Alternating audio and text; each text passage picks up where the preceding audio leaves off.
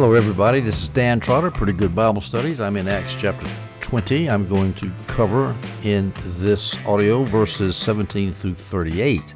Our context is this Paul is on his way back from his third missionary journey, having just retraced his steps through Macedonia, through the three Macedonian churches at Berea, Thessalonica, and Philippi. He has sailed from Philippi to Troas, back in Asia, on the northwest coast of Anatolia. He has gone down the coast, western coast of Asia Minor, and he has passed Ephesus, and he is now in Miletus, and that's where we'll pick up. He was accompanied on this trip by Sopater, son of Pyrrhus from Berea, Aristarchus and Secundus from Thessalonica, Gaius from Derbe, Timothy, and Tychicus and Trophimus from Asia, Trophimus being from Ephesus in particular.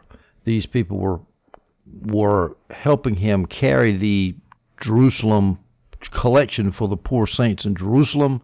They were accompanying Paul back to Jerusalem. So that's where we are in Acts chapter 20. Starting at verse 17, we read this Now from Miletus, he, Paul, sent to Ephesus and called for the elders of the church. Miletus is on the southwestern coast of Asia Minor. It's about, I think, 30 miles from Ephesus. It was a famous city in antiquity long before Paul's time. It had not it wasn't such a big deal now. Ephesus was the big deal, but back in a long time ago, it was a very well known city, the home of the first philosopher of Western philosophy, Thales.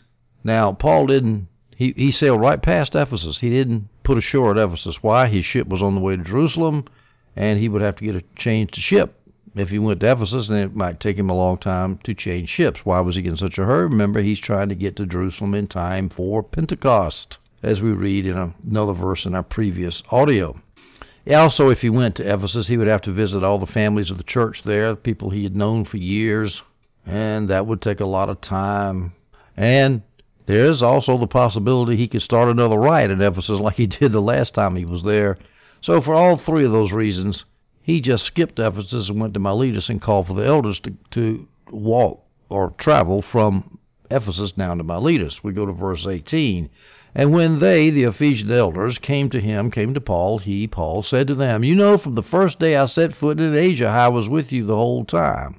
Now I'm assuming here that when he says the first day I set foot in Asia, he's talking about Ephesus, which was in Asia, in the Roman province of Asia, and he's talking about Ephesus because he's talking to the Ephesian elders here. Paul stopped in Ephesus briefly on the way back on the second journey. We read that in Acts 18, verses 19 through 20. And they came to Ephesus, and he left them there, but he himself went into the synagogue and reasoned with the Jews. When they asked him to stay for a longer period, he declined. But on the third journey, when he came to Ephesus, he stayed there for two years and three months. That was on the third journey. And so Paul is basically saying is, when I came to Ephesus, I was with you the whole time, teaching you, instructing you, encouraging you, and all that kind of thing. He was not there to commend himself. He did what the, what's the reason why he mentioned the fact that he had spent so much time with the Ephesian elders? Was it to say, look what a great guy I am, what a great minister I am? Well, obviously not. He might have mentioned this so that he might oppose anyone who might oppose his doctrine that he was teaching. Basically, he's trying to set an example for the elders, say, look, I was there the whole time, you know who I am. You need to oppose the people that are bringing in these false teaching and heresies, which he's going to mention later, because I was with you the whole time. You know me. Basically, he's saying, look, you know me. You've had chance, uh, uh, had a chance to get to know me closely and to know me well, to know me intimately. You know that I care for you. And when he left them, they all on their knees crying and weeping and hugging Paul, because obviously they were very close to him. And so Paul is just mentioning that he was very close to them, and therefore he knows that what he says will be taken to heart. We go to verse 19 in Acts 20. Paul continues, serving the Lord with all humility, with the time that he was with with the Ephesian elders in, in Ephesus. He says he was, verse 19, he was serving the Lord with all humility, with tears, and with the trials that came to me through the plots of the Jews. Now, Paul is being a little bit histrionic here. Tears what kind of tears? Where, where could they have come from? The NIV Study Bible says because of his emotional fervency and urgency. And I think that's what Paul is talking about. He's saying, "Oh, I cared so, I cared so much for you, Ephesian elders, that I cried over you." Whether he actually did or not, I don't know. But the point is, is he cared for them so much that it would bring a normal person to tears. Could be the tears of the sorrows of persecution. Remember, there was a riot in Ephesus that he caused, and the Jews gave him a lot of trouble too. So it could be because tears of persecution. It could have been tears because of the obstinacy and unbelief of some, as John Gill says. Well, maybe so. He could have been concerned about the walk of the new converts there, and so he's painstakingly taking care of the young Christians there to make sure that they are rooted and grounded in the faith. But at any rate, he's telling the Ephesian elders what they all know. He also served the Lord with humility. He was not trying to build an empire there. He lectured in the lecture hall of Tyrannus, separate from the church there. He let the church grow up on its own. He didn't try to tell the church at Ephesus what to do. He didn't try to have a huge crystal cathedral. He didn't have to have a huge football stadium or basketball arena to have his church in. He just had a humble lecture hall, and he didn't take money from them as we'll see in just a minute.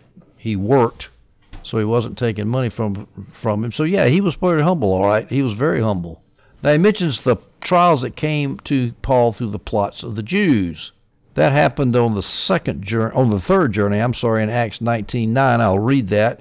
But when some of the Jews became hardened and would not believe, slandering the way in front of the crowd, he withdrew from them and met separately with the disciples, conducting discussions every day in the lecture hall of Tyrannus. So that's it just mentions that the Jews reviled slandered Jesus, and so Paul had to withdraw from them. We go to Acts 20, verse 20. Paul continues, And that I did not shrink back from proclaiming to you anything that was profitable or from teaching it to you in public and from house to house. Well, public the public teaching he did was first in the Jewish synagogue in Ephesus. I just mentioned that. Then they reviled the way and he withdrew from there. And I must point out to you some of Paul, what Paul calls teaching. He says, I taught it to you. That was really evangelism at first in the Jewish synagogue, but he, I guess he kind of lumps the words together. When he went into the lecture hall of Tyrannus, that of course was predominantly teaching. No, those were public. That was public teaching. He mentions public teaching and from house to house. Now, house to house refers to the fact that the early church did not meet in church buildings. So when Paul taught the church at Ephesus, he didn't get them into some kind of ecclesiastical barn and some kind of ecclesiastical warehouse. He went into their homes, which means that he was close to them. He knew them. There were no Christian church buildings until the mid third century at the time of, or, the, or maybe the early, well, the early to mid fourth century at the time of Constantine. Now, teaching is much more effective, I think, when you teach people in the intimacy of their homes. People always say, oh, you got to have a big crowd. Well, I have taught in homes before, and I one time I taught in Africa to I think it was about a thousand people in the in the group. That's the biggest crowd I ever spoke to. I absolutely I doubt they remember a thing I said. I don't know if they did or not. I had no feedback. I had no personal interaction. I much prefer teaching in a home and watching people's lives get changed. Much, much, much, much, much better. Here's a quote from Jamieson Fausset, and Brown. Did an apostle whose functions were of so wide a range, not feel satisfied without private as well as public ministrations? How then must pastors feel? In other words, get over having a big crowd. Sit down in front of a bunch of people in the house and teach them you're doing the same thing that Paul the Apostle did. And I think that's a pretty good example. Now, Paul says that he did not shrink back from proclaiming to the Ephesians anything that was profitable. Why might he want to shrink back? Well, the persecutions that he just mentioned. The Jews reviled the way, and the Gentiles started a riot in the amphitheater there. That might make one tend to want to keep your mouth shut. But he was given a great example and a, a model for the elders of the Ephesian church. Don't be afraid, guys. Keep right on going. Don't worry about the persecution. Keep teaching the gospel. Now, notice Paul doesn't mention sermons.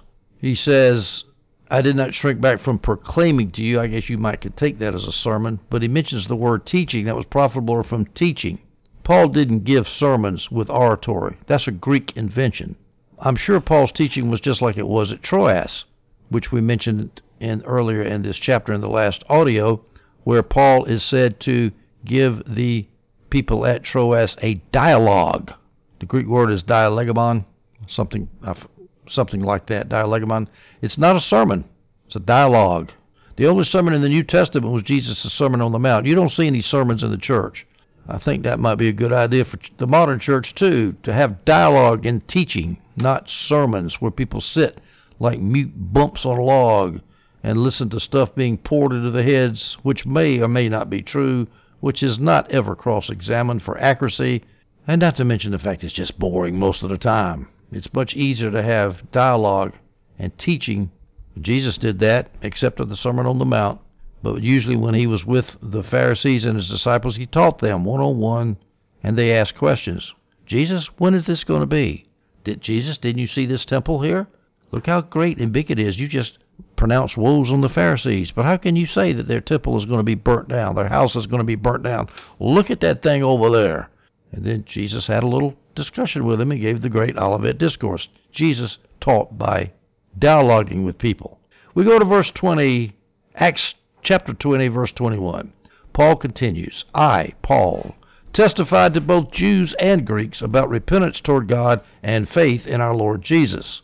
Now, the Jews, of course, were in the synagogue at Ephesus, where Paul always went to first, and the Greeks were in the lecture hall of Tyrannus in Ephesus. So that Paul covered both the Jews and the Greeks. And what did he talk about? Here's the summary of what he was preaching. He gave it in one sentence repentance toward God and faith in our Lord Jesus Christ. Repentance and faith are two sides of the same thing. As John Gill says, they are wrought in the soul at the same time. They are the epitome of the gospel, as John Gill says. Here's another verse where faith and and repentance are put together. Mark 1:15. This is John the Baptist speaking. The time is fulfilled and the kingdom of God has come near. Repent and believe in the good news. Belief is just another word, it's a synonym for have faith. Repent and have faith in the good news. Repent and belief. Repent, repentance and faith. It's two sides of the same coin. We ought not to set them apart from one another. Here's a definition of repentance from Merriam Webster, the dictionary. The act of turning, quote, from sin and dedicating oneself to the amendment of one's life. Turning from sin. So if you're going to turn from sin, if you truly believe in salvation, you're going to repent by definition, because by believing in salvation, believing unto salvation, you're turning from sin.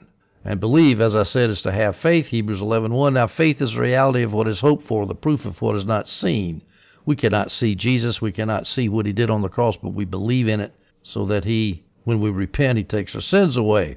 Acts 20, verse 22. And now, Paul continues, And now I am on my way to Jerusalem bound in my spirit, not knowing what I will encounter there. Now, the NIV Study Bible translates bound in my spirit as compelled by the Spirit with a capital S.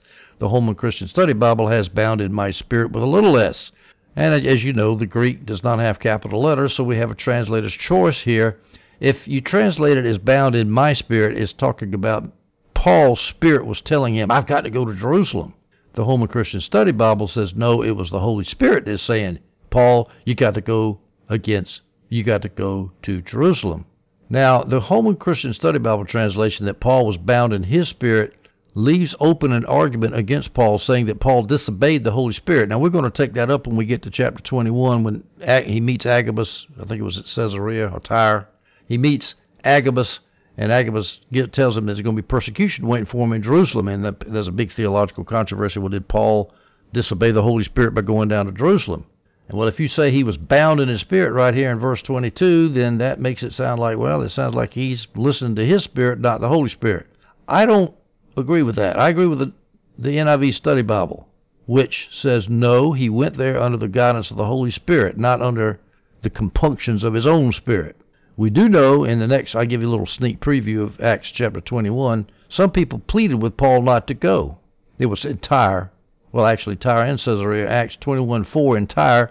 So we found some disciples and stayed there at Tyre seven days. Through the Spirit, they told Paul not to go to Jerusalem. Ooh, sounds like they had a prophecy that Paul disobeyed. Acts 21:12 When he heard this, both we and the local people of Caesarea begged him not to go to Jerusalem. Well, we'll take up that thorny question. Did Paul disobey the Holy Spirit? Could be the prophets missed the Lord. You know, that can happen. I tend to go with Paul. I think that man was a man of great integrity, great responsibility. He had visions and direct visions of the Lord. I don't think that he screwed up here. That's my humble opinion. But again, we'll take that up in the next chapter. But Paul did say he did not know what he would encounter there in Jerusalem in Acts 20, verse 22.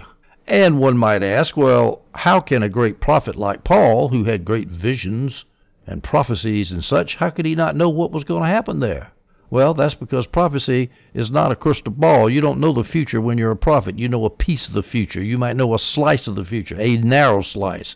But you still got to live your life out naturally, and you got to put your pants on one leg at a time like everybody else does, and make plans and avoid persecution, etc., etc., etc.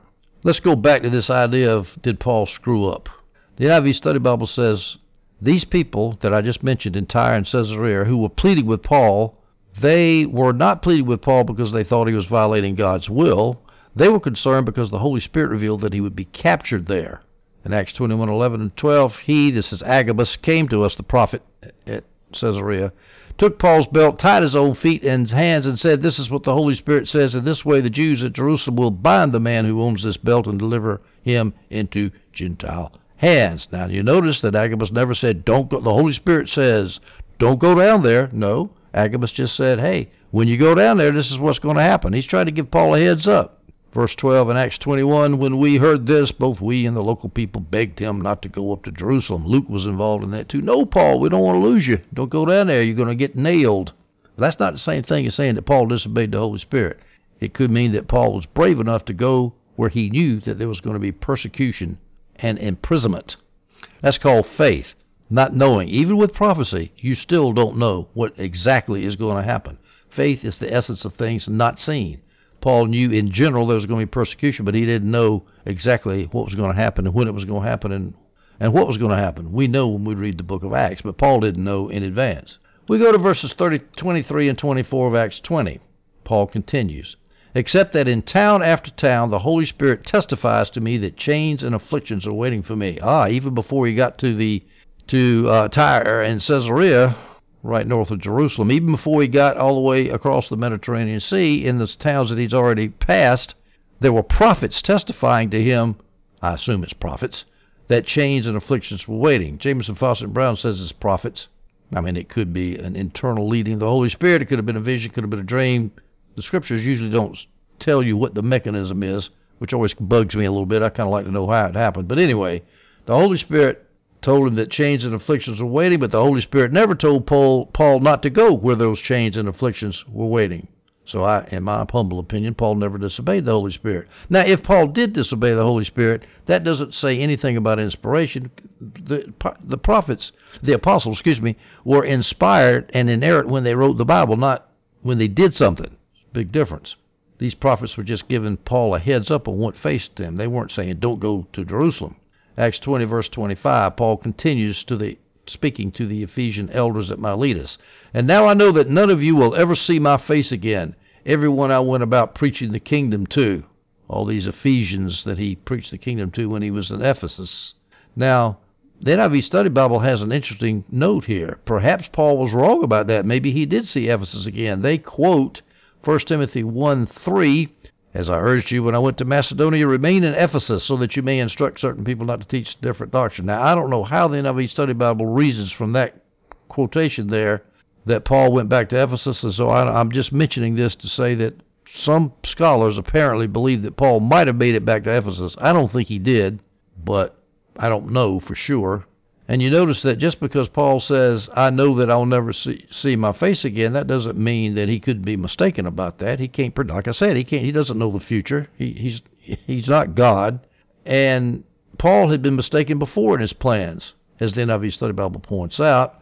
He had, he had intended to stay in Ephesus until Pentecost before he went over to Macedonia to Corinth and then went back to Jerusalem. He had intended to do that, but he had to leave earlier, probably because of the riot.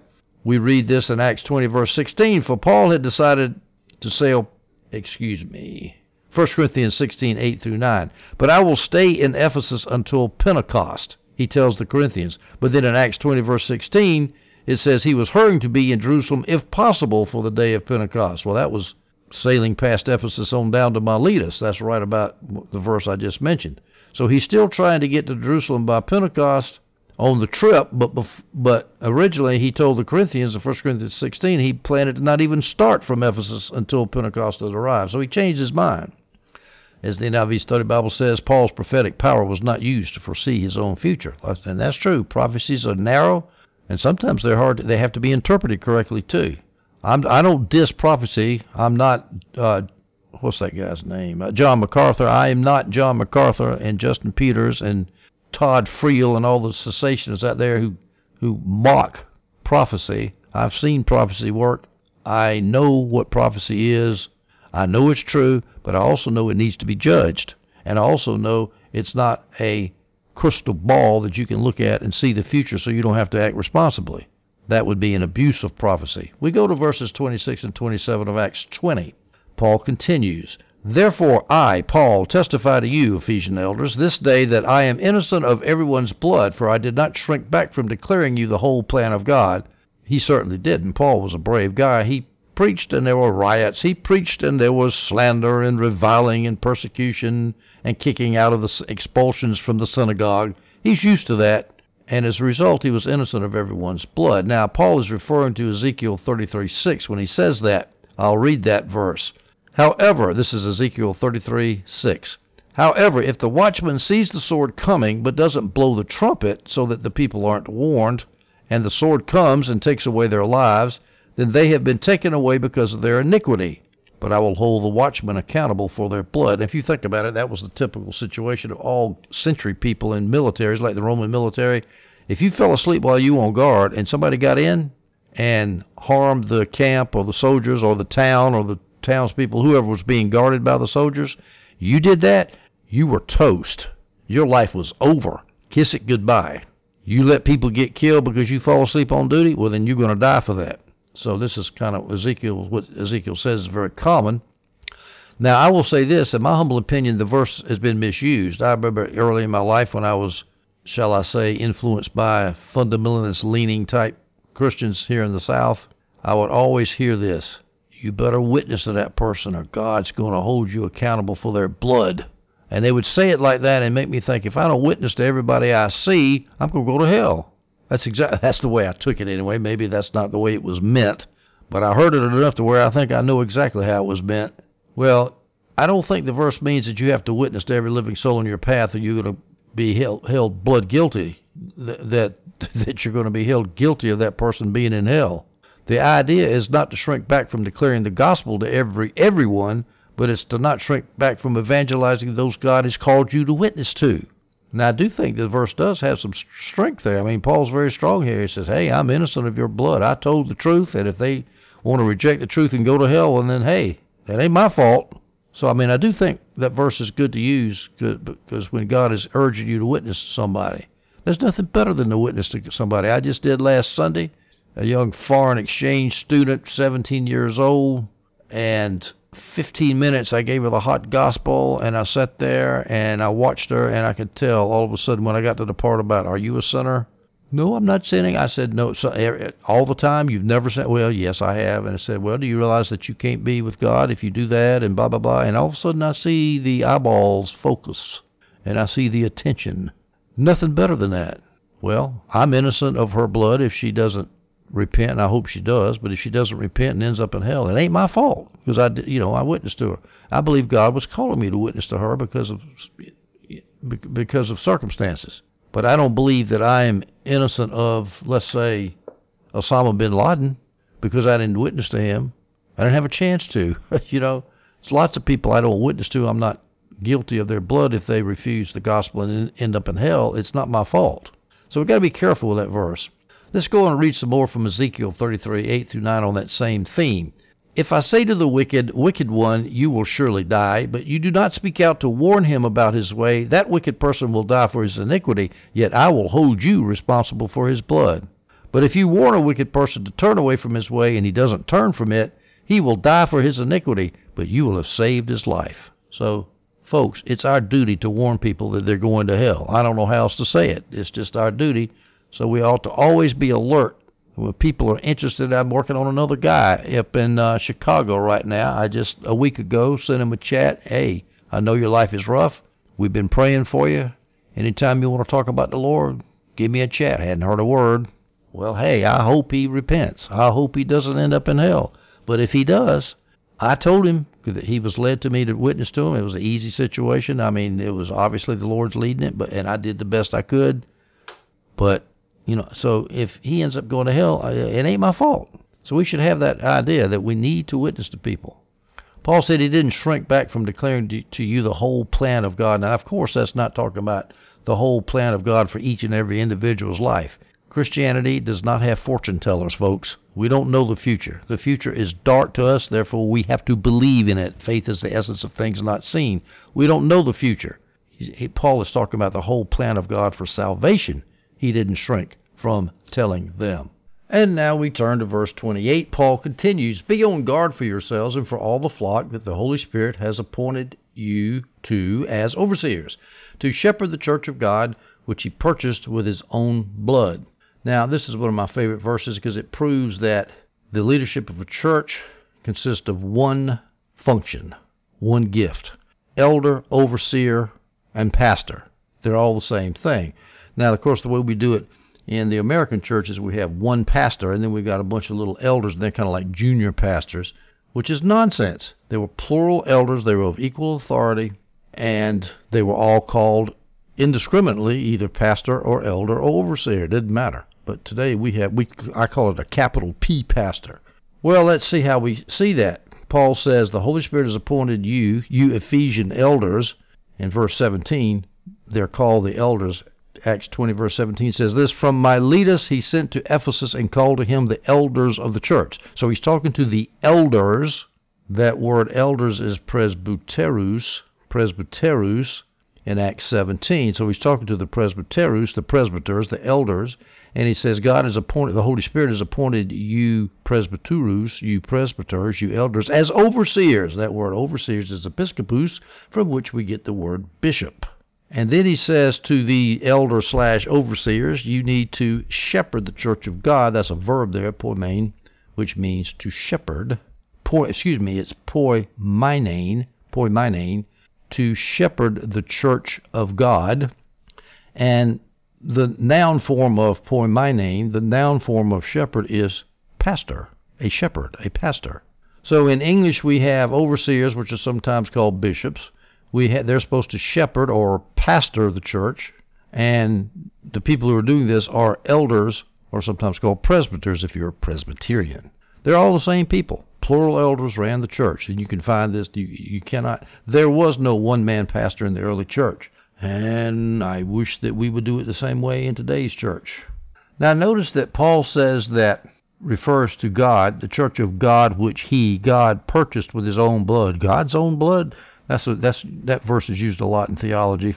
I think the simplest way to say this is this is a term of endearment referring to God's own Son. God purchased with His own blood. It's involved with the theological issue of communication of the attributes and all that. Can the attributes of God, of Jesus, be attributed to God and so forth, which I'm not going to get into right here. But I think the easiest way to look at this is with God purchased it with His own blood is because it was His Son whose blood was given, and therefore, since it was his son's blood, it was God's blood too. So God purchased it with his, God's own blood, because the blood came from his son, Jesus. That's the easiest way to take care of that. Some manuscripts, as the NIV margin points out, and Adam Clarke point out, has as the reference of that, the referent of that pronoun he is not God, but rather of the Lord. So it would read like this. You overseers, you're to shepherd the church of the Lord, which he, the Lord, purchased with his own blood. In that case, it would refer directly to Jesus. That's a marginal reading. That's another manuscript.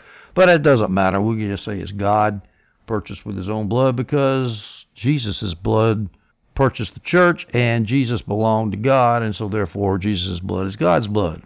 Notice also the Holy Spirit has appointed the Ephesian elders as overseers to shepherd the church. Well, but human beings have a part to do with it too, as John Gill points out.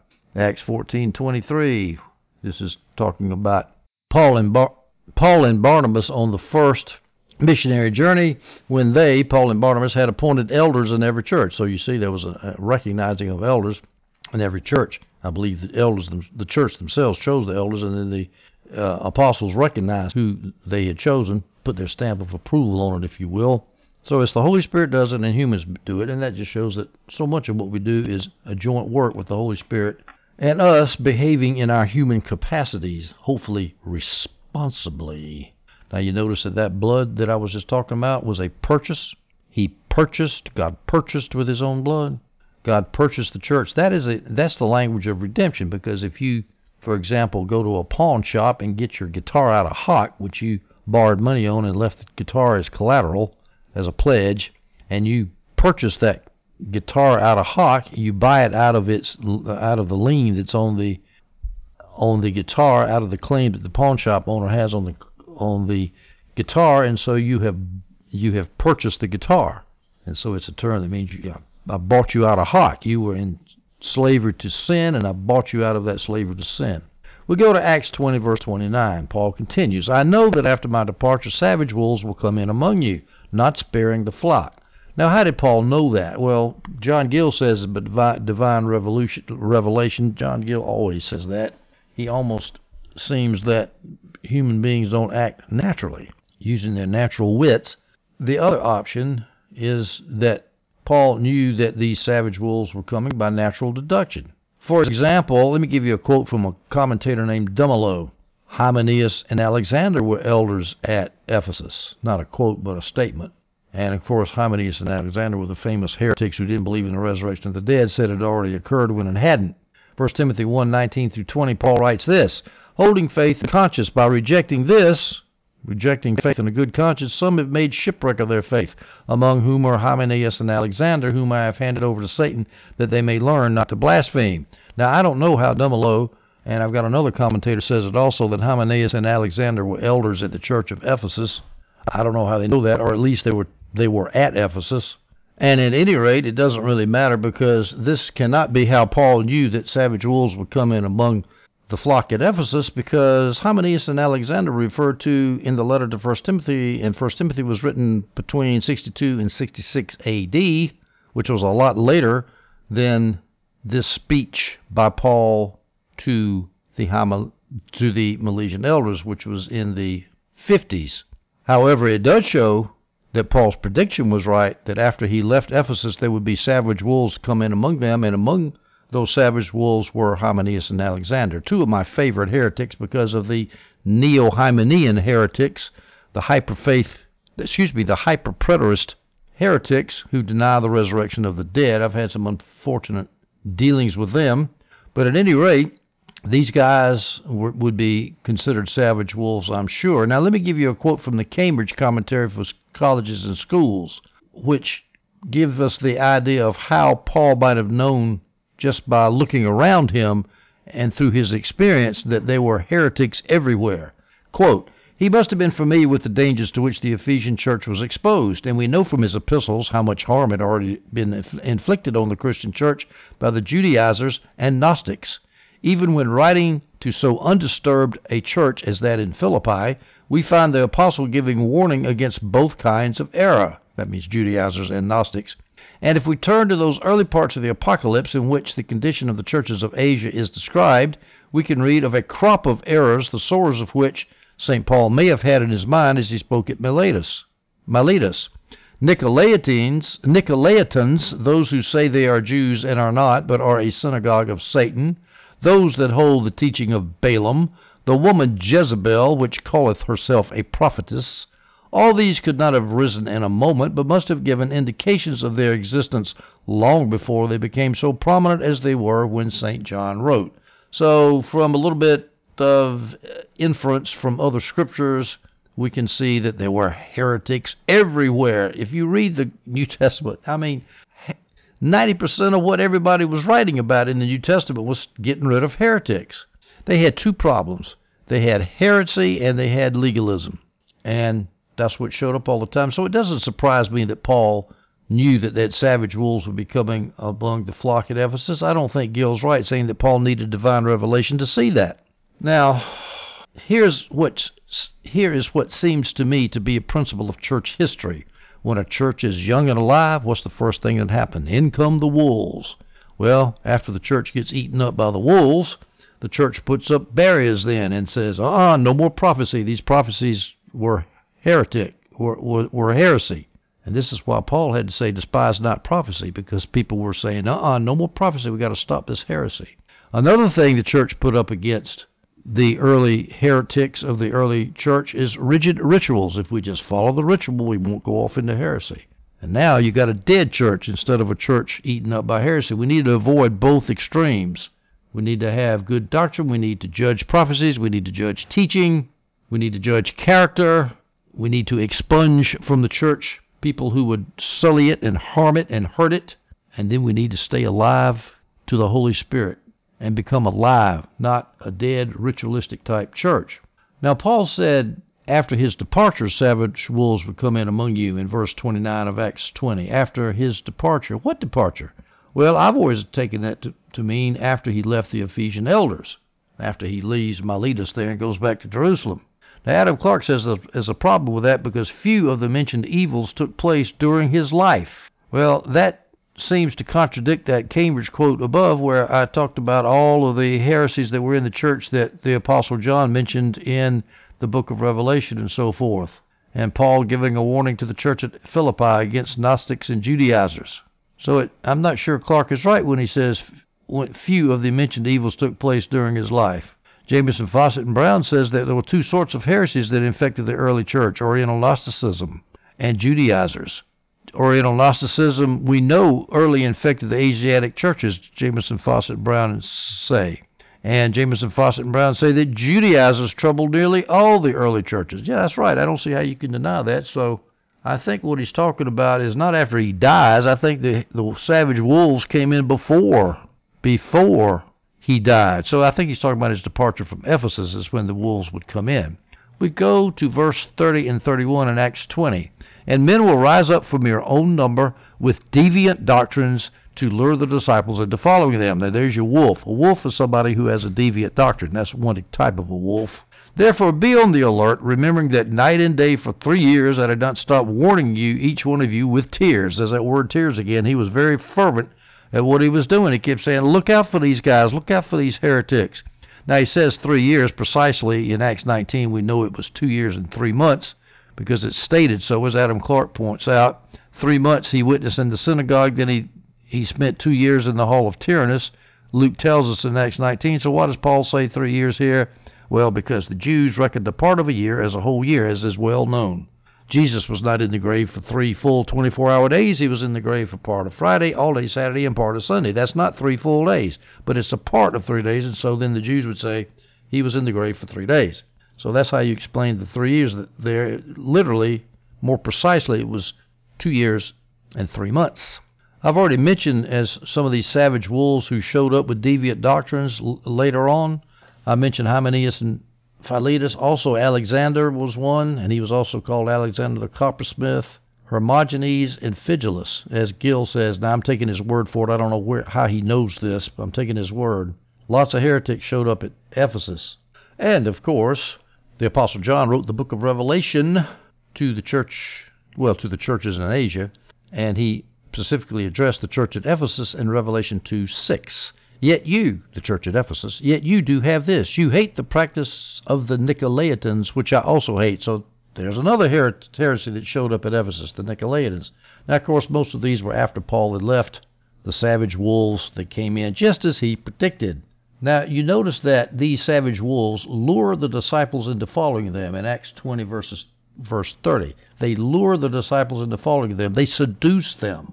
Heretics love to draw people into groups, and they let's let's have a Bible study on the side, and then re, and then they rebel against the rest of the church. I have a good friend of mine who had a church where a hyperpreterist heretic who was well versed in his doctrines and was a big shot amongst that particular heresy insinuated himself into an Orthodox church ten years in advance before he started having Bible studies with fellow people in the church without telling the Orthodox elder of the church, who was a good friend of mine who told me all about this, without telling the rest, without telling that elder, and he started having secret meetings talking about how Jesus, uh, excuse me, Christians have already had their resurrected body, and we're not going to be resurrected from the dead anymore.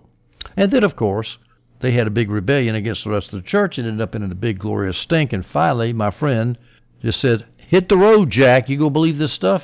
You got to keep it quiet or get the road." And they left.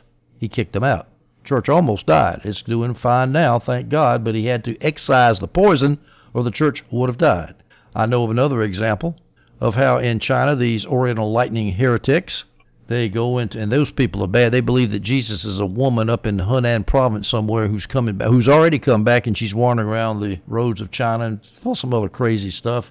But they started coming to this church, and they befriended a a young woman in the church, and that heretic would put her on the back of a motorcycle and drive her around and drive her to meetings where they were having meetings and so forth.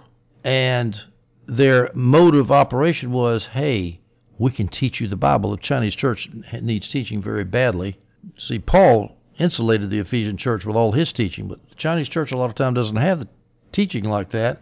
And so she was so wanting to go to the teaching that she was tempted to go, and she was warned by a fellow Westerner who told her, uh, uh, uh, uh, don't go, don't go. You've got to watch out for this guy. And in another case, these Oriental Lightning people came into a church and they made themselves friendly and they got to know everybody, kept their mouth shut, and then they said, "Oh, we have some teaching, a teaching seminar. Would you like to go?" And one of the elders, a young guy, because the Chinese church is very young, said, "Yeah, I'd like to go." And he went. They kidnapped him. They tied him up. They poured liquor all over him. Got a woman in her underwear. The woman, and he was a married man. This elder. The, the woman in underwear goes over there and puts her arm around him and starts kissing him, and they take pictures and they send the picture to the man's wife. That's the sort of people that heretics are. You don't deal with these people. They're savage wolves, and they lure you. They they come in secretly. You know, a wolf can look like a puppy dog. You know, he smiles, you know, and everything, but uh-uh, they'll eat you up if you let them. Here's a scripture in 1 John 2:19 referring to these type of people. They went out from us, but they did not belong to us, for if they had belonged to us, they would have remained with us. However, they went out so that it might be made clear that none of them belongs to us. That went out is that's what you got to get them to do. You got to get them to leave.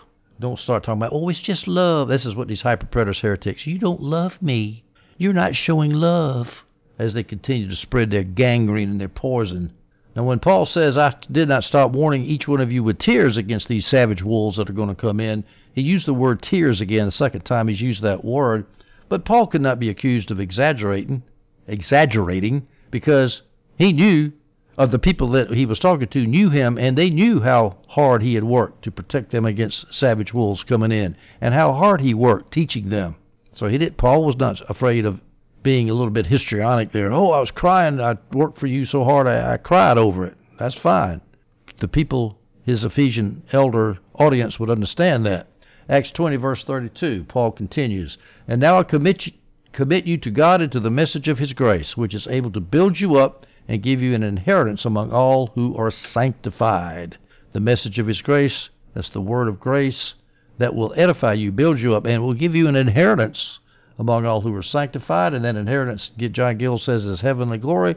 And I wouldn't mind throwing in a few earthly blessings in that inheritance also, because although we don't have as many blessings here as we do in glory, we do have blessings from God. I, I can testify to that, and any Christian can testify to that. God blesses His children, even though we live here in this vale of tears. I will get, the message of grace will give you an inheritance among all who are sanctified. It's referring to Christians, and of course, Christians are sanctified, which means dedicated or consecrated to God and separate from the world. Dedicated means consecrated. Dedicated to God, separate from the, separate from the world. That also means holy. That's the definition of holy, definition of sanctified. It's a simple definition. We all ought to know it. We go to Acts 20, verses 33 through 34. Paul continues, I have not coveted anyone's silver or gold or clothing. You yourselves know that these hands have provided for my needs and for those who are with me. Now, Paul is extraordinarily concerned to avoid any appearance of greed, just like at Corinth and Thessalonica, where he refused to take money but worked as a tent maker. Why? So that nobody could accuse him of preaching the gospel for profit. Let's read that. First Thessalonians, in 1 Thessalonians 2 9, Paul says, For you remember our labor and hardship, brothers, working night and day so that we would not burden any of you we preach God's gospel to you. There's another motive not to put a burden on the people. And in Corinth, Acts 18.3, And being of the same occupation, stayed with them, that's Priscilla and Aquila, and worked, for they were tent makers by trade. 1 Corinthians 4.12, We labor, working with our own hands. Okay, so Paul mentions that again to the Ephesians elders, I have not coveted anyone's silver or gold or clothing. I am not using godliness as a means to gain, as Paul also wrote years later to Timothy, 1 Timothy 6 5, and constant friction among people who are depraved in mind and deprived of the truth, imagining that godliness is a means of gain. Well, there's a lots of folks like that in in America today. The prosperity gospel. Are you listening, Kenneth Copeland? Are you listening, Joel Osteen? Are you listening, Creflo Dollar? The almighty, the Creflo, the almighty dollar? Paul never took money from a church he was at the time ministering to. Now, he did take money from churches he wasn't ministering to because nobody could accuse him of preaching for gain, preaching for profit. Paul is trying to set an example for the Ephesian elders. Their leadership positions made them able to reap a lot of offerings. People would give them money and they could get a lot of money. And Paul's saying, ah, when you are a big shot, don't use your position to make money off of it. Paul is implicitly comparing himself to the false teachers at work in Ephesus who were making money off their heresy, as Adam Clarke says. We go to verse 35 in Acts 20. In every way I've shown you that by laboring like this, like how? With your hands, hard, in every way that I've shown you by laboring like this, it is necessary to help the weak and to keep in mind the words of the Lord Jesus, for he said, It is more blessed to give than to receive. That's one of my most favorite verses in the Bible because it is true. When you give money, I don't mean just give money to an organization somewhere and you don't know where it's going, although that is blessed too. But boy, when you give money to somebody that needs it, somebody that's appreciative, and you watch them get over the hump because of the money you gave them, that's a blessing, folks. It is a real blessing. And notice that Paul and laboring like this not only was working for himself so that he wouldn't put a burden on the Ephesian church, he said, I've shown you that by laboring like this, it is necessary to help the weak. His idea is, hey, you elders need to work so you can give money to the poor people at Ephesus. Now, isn't that something? Elders giving money to the people in the flock as opposed to the people in the flock giving money to the elders? Now, I know that Paul said the elders were worthy of double honor who worked hard. So it's nothing wrong with giving money to elders, of course, but also, hey, here Paul's saying the elders need to work to give money to the poor people in the church. Give the money to where it's needed to keep the church going. Now, this is one of the few places, in fact, it's the only place I know of, but the NIV Study Bible says it's a rare instance of a saying of Jesus is not found in the canonical Gospels. Paul got it from somewhere. And notice that the work that's, I've mentioned it in passing, but Paul says, I've shown you by laboring like this. How? Hard manual labor. Making tents was not easy. So elders, keep working. Nothing wrong with what do they call bivocational pastors? All the elders at Ephesus were to be bivocational pastors, and it's really ironic. Circumstances have forced seminaries to do that. I let me give you a good story. There's a seminary in Atlanta, Georgia, in Decatur, Georgia. My dentist's son is going there, and it's not really a conservative seminary, unfortunately. But they had uh, the minister of not not the I'm sorry, not the minister, the the vice president of finance or somebody, some financial officer in the seminary got up to all those young seminarians and said, "Let me tell you right now, you want to make a living, you better be bivocational because there ain't any jobs out there for full-time pastors." I was going hip hip hooray. That conforms with the pattern in the Gospels. Nothing wrong with being bivocational. Now, of course, it's nice to have a job where you can have some time left over. You can be flexible in your time, and that's hard. But you know, it was hard back then too. Everything is hard. Doesn't mean it's wrong to do because making you living off the gospel, taking a full time salary, and becoming a professional pastor with all kind of seminars to take care of your vocational needs. Who look at all the polls. Look at I love these. I used to teach human resources management. I've always been interested in jobs, and being a pa- professional pastor is a kind of a job. And I like to see these polls of people that are most unhappy in their jobs, and it's really funny because I used to be a lawyer. Pastors usually end up number one on the list. Lawyers are right up there near the top. Dentists are uh, sometimes end up way up there too. Depends on which poll you're looking at. But no, professional pastors ain't happy with what they're doing. And if you look at their jobs and see the crap that they got to put up with, and it's no wonder that they're unhappy. Mamas, don't let your babies grow up to be pastors, not full time professional ones. Let them grow up to be elders. Have a real job and give their time to the church, their spare time to the church, and share it with other elders who are also giving their spare time to the church. We go to verse 36, 37, and 38. After he said this, he knelt down and prayed with all of them. That's Paul. After Paul said this, he knelt down and prayed with all of them, all of the Ephesian elders. There was a great deal of weeping by everyone. They embraced Paul and kissed him, grieving most of all over his statement that they would never see his face again. Then he escorted him to the ship. Now, it's obvious they love Paul dearly, crying over and hugging him. Now, they didn't hug like we do in America. Adam Clarke said that they leaned their heads against his shoulders and kissed his neck, as was the custom in the East. Well, whatever. They they hugged him, and then The Ephesian elders walked with him all the way back as Paul got on the ship. This is at the port of Miletus still, remember, and the ship takes off for Jerusalem. Now, they were grieving most of all over his statement that they would never see his face again. That happened a few verses earlier in Acts 20, verse 25. Paul had told them, And now I know that none of you will ever see my face again.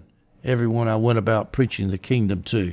Now, as the NIV Study Bible notes that Paul might have been mistaken about that, he might have seen him again, but at this time the assumption was they're never going to see each other again until they get to heaven. And you know, I, I remember leaving China, and there's a lot of people in China I know I'm never going to see again, people I really loved. And I have gotten hard to that. I say, well, I'm going to see them again in heaven, and that's not just a, a what do you call it? A, it's not just something that somebody says to make you feel good. It really is true. I'm going to see those people again in heaven, and I need to take that literally and to know that, yes, that really is true. But it also shows that we're human beings, and when you part in this world, yeah, it, it's sad. It's really sad. But at any rate, Paul heads to Jerusalem. We'll take that up in Acts 21 as he continues his journey back home at the end of the third voyage. Hope you stay tuned for that audio, and I hope you enjoyed this one.